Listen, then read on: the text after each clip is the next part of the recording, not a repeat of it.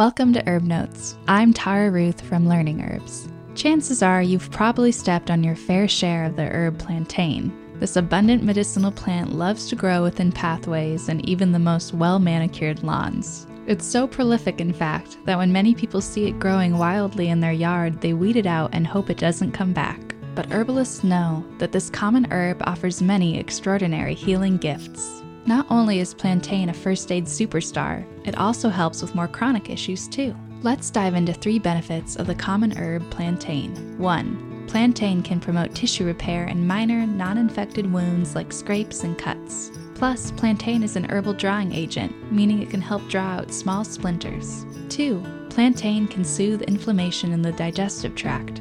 I often drink dried or fresh plantain leaf tea to soothe my stomach, and I also swish with plantain tea when I get canker sores in my mouth. 3. As a cooling, anti inflammatory herb, plantain excels at supporting mild, red, itchy skin issues like dry skin, sunburns, and insect bites. I often include plantain in my all purpose salves and lotions because it's so versatile and calming for skin inflammation. So, to recap, here are three ways that you can use plantain. 1. You can work with plantain to promote tissue repair topically. 2. You can call on plantain to soothe inflammation in the GI tract. 3. You can use plantain to help address red, itchy skin issues like dry skin, sunburns, and bug bites. And right now, you may be asking yourself, what kind of plantain can I use? What I'm talking about isn't the fruit plantain, but rather broadleaf plantain or narrowleaf plantain. In the US, broadleaf plantain, Plantago major and Plantago rugelii, is one of the two types of plantain commonly used as a medicinal herb.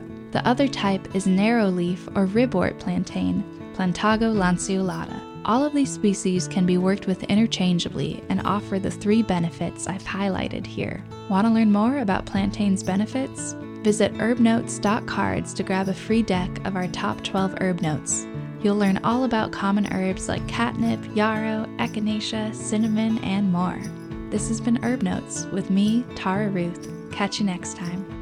Herbmentor Radio and Herb Notes are 100% sustainably wildcrafted podcasts, written, performed, and produced by Tara Ruth and me, John Gallagher. Sound engineering by Zach Frank. Visit herbmentorradio.com to subscribe on your favorite podcast app and to find out how you can be part of Herbmentor, which is a website that you must see to believe. Herbmentor Radio is a production of LearningHerbs.com LLC all rights reserved. Thank you very, very, very much for listening.